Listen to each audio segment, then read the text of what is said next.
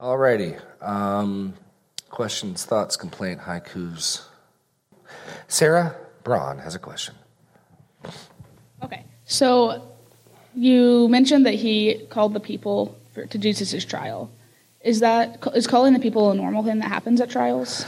I don't know. And this is not a normal time either. Jerusalem is absolutely teeming with people. It's part of the reason why we don't have to insist that the crowd that was saying Hosanna is the same crowd that's crying out for his blood here. There, there would be literally millions of Jews in, in Jerusalem. So, in one sense, I don't think summoning a crowd's that hard because anywhere you look, there's going to be a lot of people. Um, I think so. So him doing that, I, I don't know whether that would be common or uncommon. Certainly, Jesus is a very famous person, and there's been a lot of hustle and bustle throughout the night. I mean, they they went straight through the night with their mock trials, and now they bring him first thing at daylight to Pilate. So I imagine um, word had got around, and so him summoning the people. Remember, it was also the people who delivered him over. So, so look in uh, verse 4 of 23 in verse 4 of 23. Um, um, the crowds, when Pilate said to the chief priests and the crowds. So, literally, crowds have shown up somehow along the way. We don't know when they show up, somewhere between the Sanhedrin bringing Jesus over, verse 1, then the whole company of them arose and brought him before Pilate. That must have attracted a crowd. People saw, wow, the Sanhedrin and they got Jesus, and they're going to. Pilate. I mean, I don't. You can fill in the dots of how that might have happened, but somehow between verse one and verse four, there's a crowd, and so this crowd is presenting him to Pilate with the Sanhedrin at their head, and so when Pilate's going to give his verdict, he calls on the crowd. I, I don't know beyond that how much, how unlikely or how unusual that is, but it is a rather unusual circumstance. So it, it's hard to know what would normally happen on a feast day. with a yeah it's but no it's a good question oh she's got some more i've got another one oh she's um, got another one excellent so when he is swayed by the crowds that's not common is it? Being able to be swayed to make a decision about something. Rulers generally don't do that. Rulers generally don't do that. I think we're meant to see pilate as weak. Um, and, and, and we're also meant to see the, the jewish people and they have a history of being hard to govern. Um, so Nebuchadnezzar shows up. I mean, the Babylon deportation only happened because Israel couldn't accept the status quo deal that Nebuchadnezzar was going to be happy taking away some of their officials, putting up a puppet king, and having them pay tribute. And they could have, they could have existed. And they rebelled and they sent the messengers down to Egypt trying to get Egypt to help them. And, and after the second time, Nebuchadnezzar said, okay, that's it. And he just flattens them and takes them all away. And as we saw here, there's an insurrectionist already. You hear in Acts about another guy who stood up. I mean, there's constantly Jewish people who are saying, this is ridiculous. There's nothing in the law of Moses about foreign powers. Let's trust in the Lord and go overthrow them, and they get wiped out. And there's the intertestamental period with Judas Maccabees. I mean, is, and even today, it is a hotbed of political controversy. It's not a very peaceful place. Um, so Pilate is, is seen as a weak man. Most of the people dealing with Israel um, are less patient. John, last week we looked at John and, and we get some insight into why he caves, because they're basically to go rat on him to Caesar and claim him as being disloyal. Anyone who makes himself a king opposes Caesar if, if you don't condemn him, then you are not Caesar's friend. I mean, and, and when he heard that, he went, oh. Um, extra biblically, we also know Pilate didn't have a terribly long governorship, which suggests he may have not had a ton of favor. He was only in, in office for 10 years. Um, so, as best as we can tell, Pilate knew his position wasn't terribly strong. And so, the threat of a delegation of Jews going to Rome and complaining actually carried some concern for him so, like I said, John gives us some insight into why would this guy do this? In Luke, we just hear, man, they just were persistent and it prevailed. No, this is unusual. It is unusual for mobs to overturn. I mean, just think of it from his perspective. How much face does he lose? He's pronounced his verdict, and then we're going the other way. I mean, so generally, people in power don't want to look weak and foolish. Pilate's going to look weak and foolish.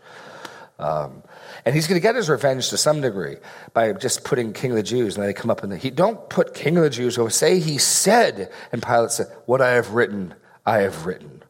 I mean, he, there's no love lost between Pilate and the Jews. Pilate does not like them. He knows that they pressured him, and he had to cave, and he's not happy about it. But other questions, thoughts, concerns. Mr. Kruger. Uh, you said Pilate was around for about 10 years. Do you know, was he around when Paul uh, was dealing with being arrested, and or was he gone? Um, Paul's timetable, as best as we can estimate it, I would say no. It's hard to be certain with that. I think Paul doesn't show up. I mean, it's weird. You read through Acts and Paul just shows up. But when you take Galatians and the number of years, he says he was 13 years, I think, or 11 years in, in um, where is he? Hold on. It's like Paul like doesn't even start his work for 13 years. So if Pilate's only in office for 10 years, then there's no way. But we could be wrong. This is all extra biblical. Like knowing about Pilate's all extra biblical. And so as best as our archaeology and our records tell us, no, is the answer I got to well, give you. Well, it seems like in Acts it doesn't really mention Pilate. And also he's taken out of the city right away up to Caesarea, I think. Or... Yeah. Well, that's Caesarea Philippi is, is Pilate's seat of control. He's in oh, Jerusalem, just okay. like Herod, because this is such a big feast. You kind of okay. need to watch over the people. No, Pilate's um, Pilate's palace is in Caesarea Philippi. Again, as best as we can determine. I'm trying to separate what we get from the Bible and what we've sort of figured out on our own with our spades and our, and that's useful stuff. But as best as we can figure it out, Pilate based his operations out of Caesarea Philippi. Yeah. What what continues to amaze me though is how God's word, even the smallest details, just and how God uses these physical mm. events to reveal eternal spiritual truths. Even yeah. Barb, oh, I can't think of his name. Barb, son of son of the Father. Um, uh, Barabbas. Barabbas, yes. You know, oh. here the the true son that's innocent is taking the guilt and you can look at it as a microcosm of oh, the human yeah. race. It's, the guilty one who deserves crucifixion goes free. The innocent one goes. Yeah, absolutely, absolutely. There's, a, there's a microcosm picture of the gospel even there, right? Dies in our place. It's just, just yeah. And last week I mentioned this. Um, Pilate's one of those characters who, up until the 1960s, historians scoffed at. He was purely invented by the Jewish writers until they found an inscription dedicating a, uh, I think a temple or a, a coliseum or something to him, to him, to the people in 1961. And I read, I had, see, I had, that's why I had that thing printed off last week because I'm not going to remember this. But in 1961, an Italian team of archaeologists uncovered an inscription, of, and since then more information has come to light. But for decades and decades, history, oh, Pilate, you know, and then yeah, he exists. Wasn't there somebody in Ephesians that they found a plaque for that was like a official of the city in the last, I don't know, decade, couple decades. They yeah, that, that might be it as well. I know we've found more stuff since then, even. But in 61, the first piece of evidence that Pilate existed was uncovered, which was a dedication of a, I want to say a temple to Caesar on his behalf, on behalf of Pilate, dedicated here. And, oh, wow. but I don't have that scrap of paper that I had last week on me, so my details are a little foggy. if anyone wants to look that up, you're more than welcome to. Um, Greg's next, then Linda. Uh, mine's just a curiosity regarding uh, verse 17. Yes, sir. Uh, the ESV people chose to not include something. Yes. And yet chose to recognize that something was there because they didn't renumber well, that's, but that's you got to understand that that's because for people studying the Bible, you've got to use the same um, verse numbers. The verse numbers, the chapter numbers came around. I want to say the sixth or maybe the ninth century. The verse numbers were put in Middle Ages, and so for anybody who wants to say verse twenty-two, it's got to line up. So that much I, isn't weird to me that they just skip it because they can't have their verse 17 be different than every other translation's verse 17. I've got the book, I knew, I knew it was going to come up. I, Well, actually, I invited it to come up. So let me uh, let me read to you. Let me skim this. Here I got what this is. This little book and this book is when Bruce Metzger's team of scholars put together um, the United Bible Society's Greek New Testament.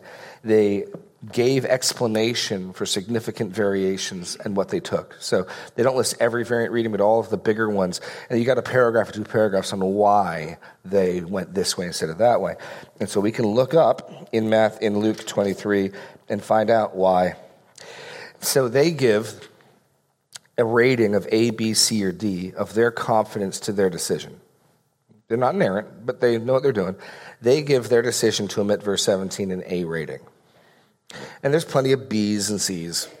Here's their reasoning the secondary character of this verse is disclosed not only by its omission in such early manuscripts as, and it has a long list of early, early Greek texts it doesn't exist in, but also by its insertion in slightly different forms after verse 19.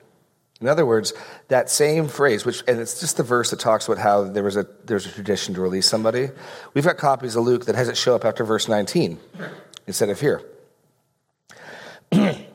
um, uh, this verse is apparently, and then it does show up in Matthew 27.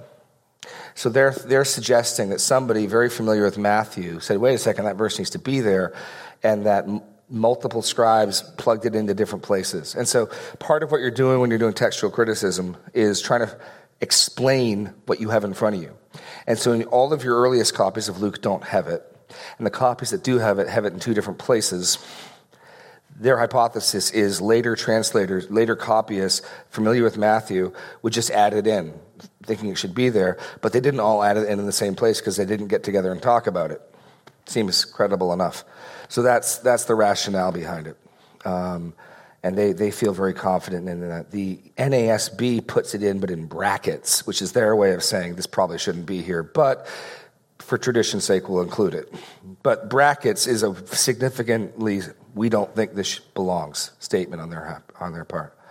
Um, now, of course, the King James, the New King James has it without that because um, that's, anyway, that's a whole other thing. We can go there if you guys. I can talk textual criticism, but I doubt it's going to be of interest to a lot of people. But we certainly can go there. Anything further on that before Doug?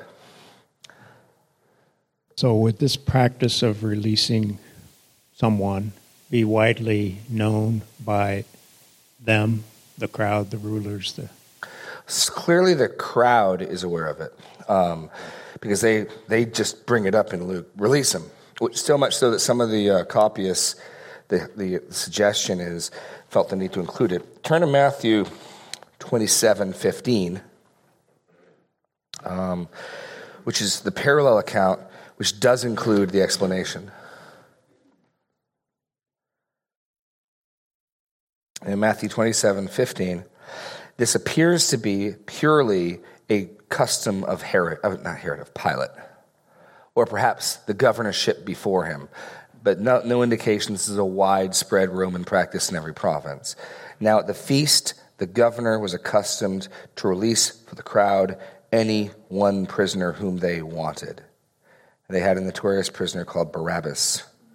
So when they had gathered, Pilate said to them, he goes on, Who do you want? So it's a practice of the governor, but I'm, I'm sure certainly it would have been well known because they get to decide. I mean, any time people get to decide. If there's a thousand people, there'll be fifteen hundred opinions of who they should release. You know, that's just the way things work.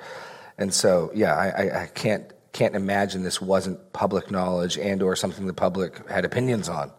So, and could prepare for exactly. Exactly. And we learn from Matthew, he's notorious. So Barabbas is well known. Okay, Linda. Okay, I have two things.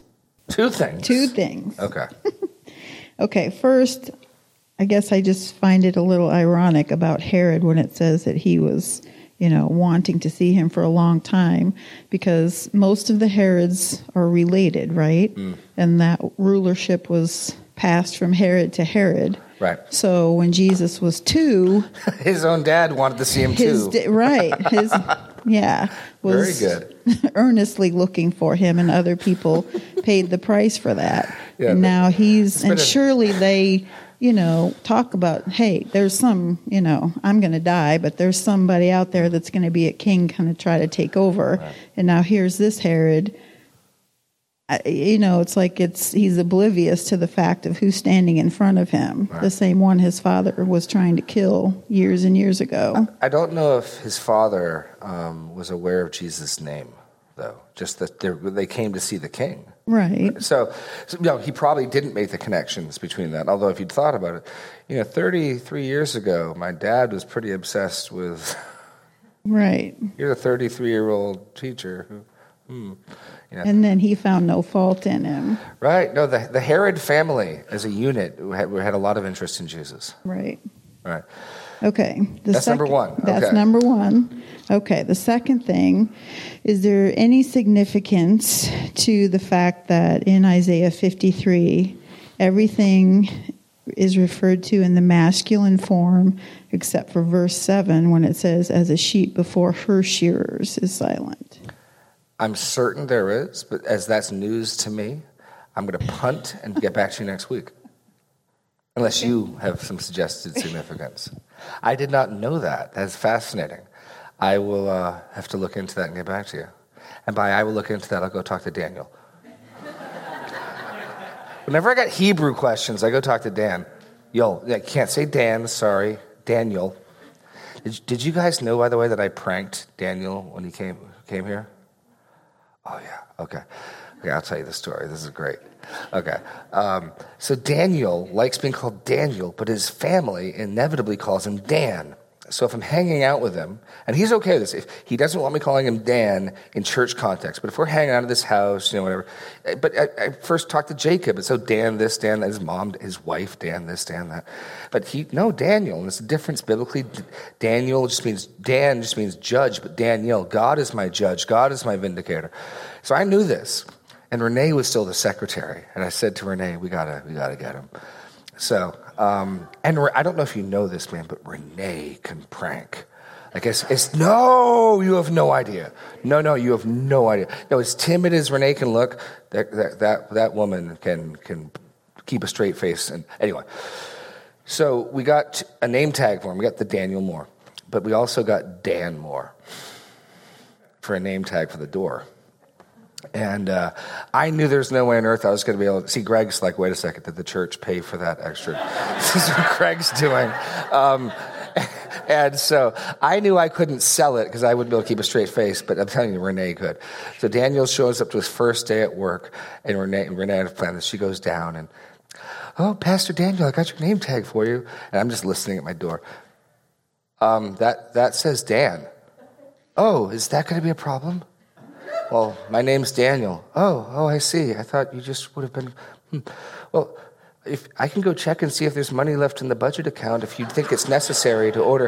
And at a certain point through this, I just started laughing too loudly. They sort of gave the thing up. But anyway, sorry. Um, all that because I, I slip up calling him Dan Yule. Okay. Um, so there was a question, wasn't there, something that I was answering? I've forgotten. Uh, but no, his Daniel's Hebrew is way better than mine. I, I, I try to keep up in my Greek and teach Greek here and there, but um, just this week he was helping out with some Hebrew stuff, so I'll go ask him about that um, and get back to you next week. Okay, next question. Yes, Lucas. So, in this message, it tells what God is, the resurrection of Christ, and that's when he was saved from being crucified, is in Matthew 28. It means my brother to go to Galilee, and there they will see me on the cross.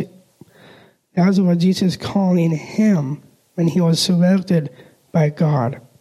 By God means we keep this message from James 5 says, when you give the poor, even they don't have riches for money, it means that what God is saying was thoughtful of the money that it keeps foundation that, that was a long. Is that a question or a statement? Statement. Okay. Thank you, Lucas. Anybody else? Ooh, Mariano surrender. Um, this is probably more just uh, curious of your thought. When Pilate has the crowd there and his decision to make this, I'm assuming, more of a public thing, that three times he is saying, I'm finding this person innocent. Does it have to go back a little bit with what he did with the Galileans and now his new buddy buddy relationship with Herod? Possibly. Um, we also know that his wife had a dream about Jesus and warned him, have nothing to do with this man. So it appears as though God wants, by orchestrating it so that this man who's not defending Jesus for any good in him, it's not secretly Pilate's a disciple and he loves, no, it's no, no, no, no, no. He's quite happy. Like he's innocent, we'll scourge him. I mean, he's got no problem doing that. But God orchestrates it so that this wicked man wants to let, wants to distance himself, not get involved. And I think the whole point of that is to highlight the Jewish people. The Jewish people are the reason this happened. Jew, Israel, God. And again, the point isn't that they're bad. The point is the most privileged, the most um, blessed, the people who should have most understood, absolutely eyes wide open with firm determination and urgent zeal, put him to death. That's the point. Um, and so I can only imagine God orchestrates it so that these people distance themselves. It just puts the spotlight right on the people. Um, yeah. Do you think though too? I mean, like if, if you're thinking like Pilate, obviously it could be different people, but all along the people have kept the religious leaders kind of at bay. I mean, do you, yes. other than a political type move, maybe he thought maybe the people might prevent the religious leaders from doing something to Jesus. Possibly, but the, I mean, the attempt to please the people, all of these leaders, to some degree, want the praise of the crowd. So in Acts, ooh, eight, where do they kill James? When does Herod kill James? Is it Acts 8? When he saw that it pleased the people, then persecution breaks out generally. Um, so, what is that, Acts 8? Let me check. Herod has um, Jesus' half brother James put to death, stabbed, and he, it, the text says, when he saw that he pleased the people. Or is it later than that? Um, anyone with a smartphone want to look up Herod in Acts? There it is, 12. Acts 12. About that time, Herod the king laid violent hands on some who belonged to the church. He killed James, the brother of, oh, not James, the brother, of half brother of Jesus, James, the brother of John, with a sword and when he saw that it pleased the Jews, he proceeded to arrest Peter also. And this is when persecution starts to break out. So there's a sense in which these guys are playing to the crowd and ultimately capitulating to the crowd. Um, so yeah, that's that's that's certainly part of it. Who's next? Steve. Hi. Um, you made a generalization that first it was the Jews, and then the Romans were implicated, and by going back to Scripture, kind of brought everybody in.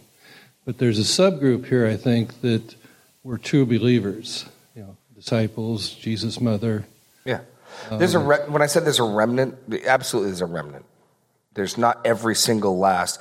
When you're dealing with Israel, you're dealing with a concept called corporate solidarity, where God treats the nation uh, he can take an individual and treat the nation on their behalf, and vice versa. So if you go to the, uh, the Jericho, where they no the Ai battle where they fail, and it's uncovered that Achan has stolen some of the silver and buried it in his tent. God, the angel of the Lord, the, not the angel of the Lord, the commander of the Lord's army says to Joshua, Israel has sinned. What do you mean Israel has sinned? This guy and maybe his family has sinned. Yeah, Israel has sinned. and so um, when you've got their leadership together with this crowd of people, it's enough of a chunk for us to say, Israel did that. Even though there were people singing Hosanna, the disciples are there, and there may well, because Jerusalem's got so many people in it, we don't have to conclude that the people who's praised Hosanna, blessed is he who comes in the name of the Lord, are the same people crying out, Crucify, crucify.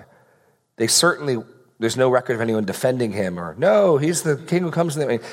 We at least are going to conclude they're keeping their mouth shut now because they know it's dangerous to say it. So we don't have to conclude it's the same people totally. So, yeah, there's a remnant who believe. And Paul argues that in Romans 10 and 11. But enough of Israel, total, does this so that we can say, Israel did this. That, that's this.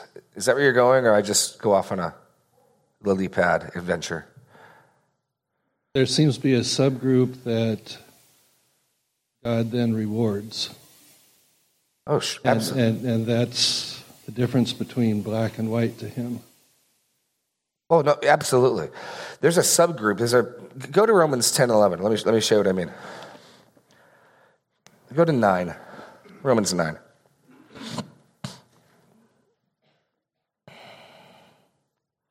Paul is going to muse on the fate of Israel, and he is going to ask the question what, what on earth happened to Israel? In fact, in the logic of Romans, Romans 9 comes after those great, huge promises of the unbreakable character of God's love. Nothing can separate you, neither height nor depth. Nothing can come between you. And it's almost as though Paul anticipates the objection. That sounds good, Paul, but similar things were said to Israel, weren't they? And look at them now. Sure looks like something's come between them and God now, doesn't it? And so Paul says in 9 1, I'm speaking the truth in Christ. I am not lying. My conscience bears me witness in the Holy Spirit that I have great sorrow and unceasing anguish in my heart, for I could wish that I myself were accursed and cut off from Christ for the sake of my brothers, my kinsmen according to the flesh. They are Israelites, and to them belong the adoption, the glory, I mean, this, this is the list. When I said Israel is the most privileged, here's a list, a partial list of their privileges. To them belong adoption, the glory, the covenants, the giving of the law, the worship, the promises. To them belong the patriarchs. From their race, according to the flesh, is the Christ who is God over all, blessed forever. Amen. And then he brings in his contention. But it is not as though the word of God has failed. And I do believe everything that follows in 9, 10, 11 is to back up that statement. Whatever we're to make of Israel's current state and their languishing dispersion, um, it's not that God's promise failed and God broke his word. And then Paul brings out the big guns of election and predestination. Skip ahead to uh, skip ahead to verse, chapter ten. Um, and well, even 11. Just go to 11. We'll do that. And so in 11, he picks it up with this question I ask then, has God rejected his people? And he's going to answer along two lines. By no means. For I myself am an Israelite. And that's your point, Steve. God is still dealing individually. Paul individually has faith in Jesus, Paul individually is saved.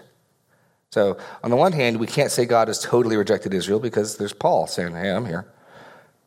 For I myself am an Israelite, a descendant of Abraham, a member of the tribe of Benjamin. God has not rejected his people whom he foreknew. Do you not know what the scripture says of Elijah? How he appeals to God against Israel. Lord, they have killed your prophets, they have demolished your altars. I alone am left, and they seek my life. But what is God's reply to him?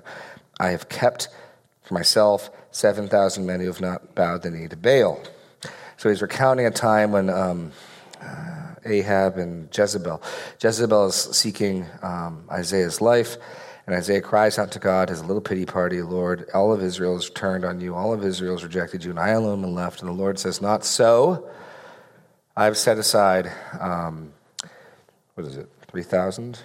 7,000 I set aside 7,000 prophets who are being faithful to me. I just didn't tell you about it, so yeah, don't worry about it. Um, and so uh, his response is um, So too, at the present time, there is a remnant chosen by grace. But if it's by grace, it's no longer on the basis of works. Otherwise, grace would no longer be grace. What then? Israel failed to obtain what it was seeking. The elect obtained it, but the rest were hardened. As it is written, God gave them a spirit of stupor, eyes that would not see, ears that would not hear, down to this very day. And David says, Let their table become a snare and a trap, a stumbling block of retribution. Okay, verse 11. So I asked, Did they stumble in order that they might fall? By no means. And even though he's recognized there's this remnant, he's just speaking about Israel without qualification going forward. So, my other point, though, is that it's enough of Israel who rejected Jesus that you can say Israel rejected their Messiah. And yet, Paul can say, if you press me, oh, sure, sure, of course, not every single last one. There's a remnant, but you can still accurately say Israel rejected their, or what John says in John 1.12, he came to his own people and his own people did not receive him. Well, there were a couple thousand who did, yeah. But nationally, corporately, they did not. Um, that, does that make sense, Steve? So, absolutely, Paul can qualify. No, no, not every last one. No, no, no. And God deals with each person individually. So, your faith or lack of faith in Christ is your standing. But as regards to the covenant promises, the land, things like that, they're corporate in nature. No individual Israel, Israelite gets to say, I'm being faithful, so give me the land. Only when the nation is corporately being faithful do they have an entitlement to the land. Does that, does that make sense? Which is why one person stealing some silver, the whole nation loses a military battle with Ai. The people who didn't sin were struck dead in battle because that guy sinned. Now, no one went to hell apart from Achan for Achan's sin. Achan stands and falls in his own sin. But plenty of people died because of Achan's sin and their corporate identification with him. Does that distinction make sense? So, so with regards to salvation, eternal life, heaven, hell, it is individualistic. There is no corporate nature of anything. John 1 makes it clear not by bloods, not by the will of man, not by tribes, not by who your parents were. Have you or have you not received Jesus Christ by faith? But our president can sign treaties and bind us. We can owe money because of things like we get that in our country that the actions of another can can bind us or loose us, can incur debts and obligation. Um, and so, as regards to like whether you're in the land, whether you're not in the land, that stuff is corporate in nature for Israel. Anyway, does that? I did a lot of talking there. Did I go anywhere near where you were going? Well, I'd come back with no but. Okay, no but. Okay. okay, so let's talk about Joshua and corporate actions. Uh, the land was given to the Israelites as long as they would follow the law. And repeatedly, they broke the law, they sinned, they repented, they broke the law, they repented until at what point did God say enough is enough and take the land away from them? A couple. How, how did he decide that? Let's go to Jeremiah. Basically, God gave them multiple, multiple warnings. It would have been right of him, completely in keeping with his covenant, to cast them off the land in the period of the judges. And instead, he'd give them over to oppression by the Philistines. They'd cry out for God. He'd raise up a deliverer and deliver them. They'd be faithful for a little bit. They'd worship other gods. He'd give them over. So God is very, very patient with them. And um, so I think it's 16. Or is it not 16? I got underlined, so I see it. Maybe it's Jeremiah 3. Hold on. Hold on. Yeah, it's Jeremiah 3.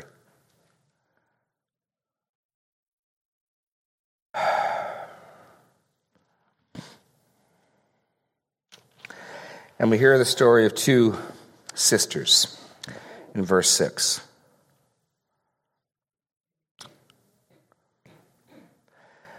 The Lord said to me in the days of King Josiah, Have you seen the day have you seen what she did? that faithless one, Israel. Now remember, we're talking, we're in the period of the divided kingdom. So Israel's the 10 tribes up north, and Judah are the two tribes down south. So he's talking about the 10 northern tribes. Have you seen what she did, that faithless one, Israel, how she went up on every high hill and under every green tree, and there played the whore? And I thought, after she has done all this, she will return to me. But she did not return and her treacherous sister Judah saw it. he saw that for all the adulteries of that faithless one Israel, I sent her away with a decree of divorce. Now, exactly what transpired where the wife, where to use this spiritual analogy of adultery, how many adulteries before God says, that's it, you're out? I don't know how that math is calculated. I know he would be justified in doing it the first time. So it's more how much grace, how much patience, how much, I mean, I think is how we're supposed to look at it, not, okay, you get 37 adulteries and on 38 you're done. It's more, he'd be completely justified. And we're supposed to marvel as God pictures himself as a cuckolded husband who endures and warns. And that's part of the logic of how terrible Judah's sin is. What's amazing about this passage, keep reading. Because, okay, she saw, verse 8, that for all the adulteries of that faithless one Israel, I had sent her away with a decree of divorce. Yet her treacherous sister Judah did not fear. So, what he's referring to is Shalmaneser the uh, fifth coming in and gobbling up the 10 northern tribes, taking them away, never to be seen or heard from again, except for little stragglers. So, the, the two southern tribes saw that happen. And God is saying what they should have done is said, uh oh, this God we worship is serious business. we better make sure that doesn't happen to us. Instead, their conclusion was, ha, we told you we were better than you guys, and even God agrees and took you away. Sinners. That's, I mean, you can read Amos. That's basically what's going on in the context of Amos. And this is an amazing statement, what comes here. So the 10 northern tribes are brazen in their, in their, in their harlotry. And yet Judah is worse. Why? Verse 9 Because she took her whoredom lightly and polluted the land, committing adultery with stone and tree, yet for all this, her treacherous sister Judah did not return to me with her whole heart, but in pretense, declares the Lord. The Lord said to me, Faithless Israel has shown herself more righteous than treacherous Judah. It is worse to pretend to be faithful to God while you whore around than to simply say, you know what? I don't want to worship God. I want to go do what I want to do. Yeehaw! And just run off and, you know, do your thing and go to hell. It is worse to pretend to be faithful to God while doing that. I mean, that's, that's a remarkable statement. So you got two sisters married. One of them just goes off like a brazen whore and just never comes back. One of them is cheating on her husband, but she pretends to return. Who's more righteous? Well, the one who at least isn't a hypocrite. The one who at least is like, oh, yeah. and so that's why God says he ultimately is going to. So Jeremiah's message to the two southern tribes is don't fight Nebuchadnezzar. You're done. Now, halfway through the book, after that's hammered out, but you're not finally done he will not make a full end of you. So the picture is God is this cuckolded husband who sends his wife away. But as we learn in, in um, Hep, no. What? No, what's the one with the uh, Gomer? Hosea. And it was an H. I'm reaching, I'm like Habakkuk. I'm like, no. Man, in, in Hosea, um, God is going to go back and redeem her. So he has, he has Hosea marry a, a wife of harlotry. She probably wasn't a prostitute when he married her, but she becomes one, and she leaves him, and she bears children from other men, and he brings her back, and he ultimately buys her back from her pimp or whoever it is who owns her. And, and God says, That's what I want to do with you, Israel. I've, I've cast you off your sin, but I will not make a full end of you. I will redeem you. And that's ultimately where Paul ends up in Romans 11 that the natural branches were cut off so that unnatural wild olive branches could be grafted in. But God is able to graft the original branches back in as well. So your question is when do they cross that line? In one sense, they crossed that line the first time they started worshiping other gods. They crossed that line the first time they set aside the covenant, did their own thing. And they, like us, presume upon God's kindness. Because God doesn't crush them the second they do it, they think, oh, He's not paying attention. Oh, all those warnings and threats, I guess they weren't real. So I guess we can do this. And they presume upon grace and then they regret it. That's, that's my five minute answer. And it's not other gods they worship, it's stones and trees. Representing the other gods. So, like up on every till, what they do is the two major religions that you hear about is the Baal worship and the Ashtaroth, or the Asherah.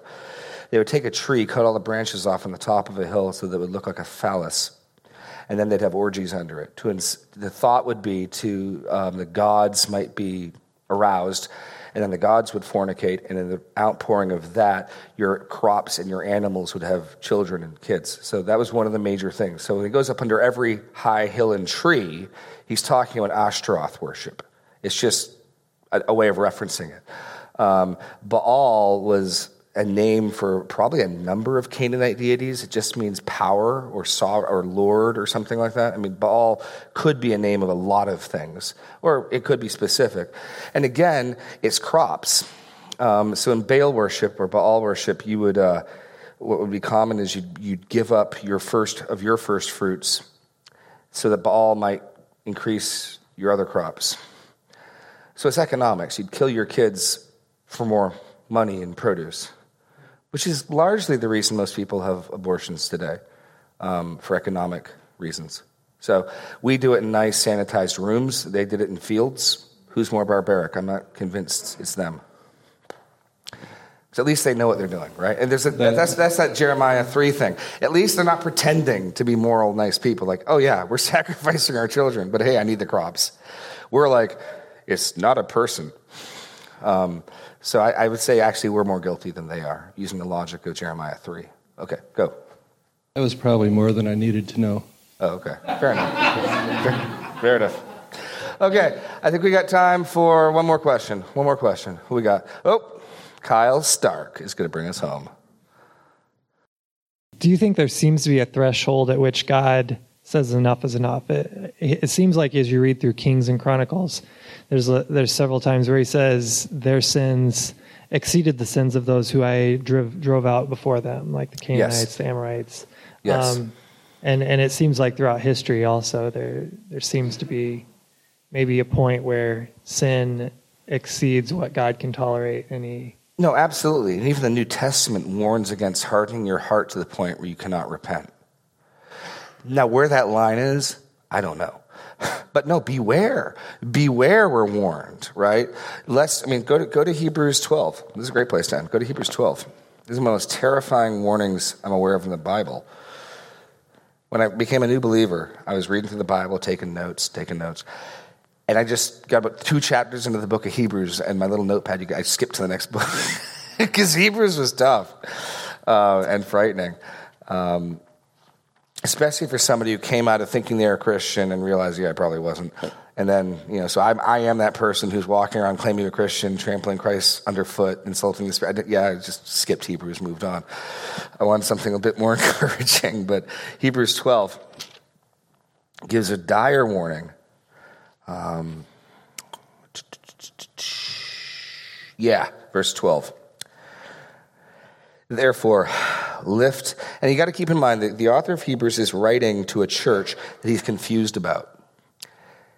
We read in chapter 10 about a former time where they made a good confession and they joyfully received the seizure of their property and they went to, to visit those in prison and suffered with them. And things, they were bearing what appeared to be good fruit. But as they've been returning to temple worship, as they've been backing away from holding fast to Christ, he's not so sure and he's confused and he's worried for them. And so the book alternates. The whole book is lifting up Jesus and his superiority. The word better appears overarchingly in Hebrews. His covenant's better, his priesthood's better, his sacrifice is better, his temple is better, he is better, he's higher than the angels, he's better than Moses. But in between this Christological teaching are warnings and encouragements. Like, be careful lest you fall away. But remember, and he goes back and forth. Here's one of those warnings. Therefore, lift your drooping hands, strengthen your weak knees, make straight paths for your feet, so what is lame may not be put out of joint, but rather healed. Strive for peace with everyone and for the holiness without which no one will see God. See to it that no one fails to obtain the grace of God, that no root of bitterness spring up and cause much trouble, and by it many be defiled, that no one is sexually immoral or unholy like Esau who sold his birthright for a single meal, for you know that afterwards, when he desired to inherit the blessing, he was rejected, for he found no chance to repent, though he sought it with tears. You can get to a place. I, whenever, whenever I talk to people who are worried, have I committed the unpardonable sin? My answer is if you can get to a place of repentance and contrition, you're good. Those are the sacrifices of God. God never turns that away. If you have committed that sin, you won't be able to repent. So instead of asking, Have I committed that sin? get on your knees, humble yourself before God. And if you can do that, you're good. But there may be a place for some people where their hearts have hardened, and God says, You've chosen your lot, so be it. We saw that in uh, Luke 8 when Jesus indicates not only has he come to reveal, but he's come to blind. To you has been given to know the secrets of the kingdom of God, but for them I speak in parables that seeing they may not see and hearing they may not hear.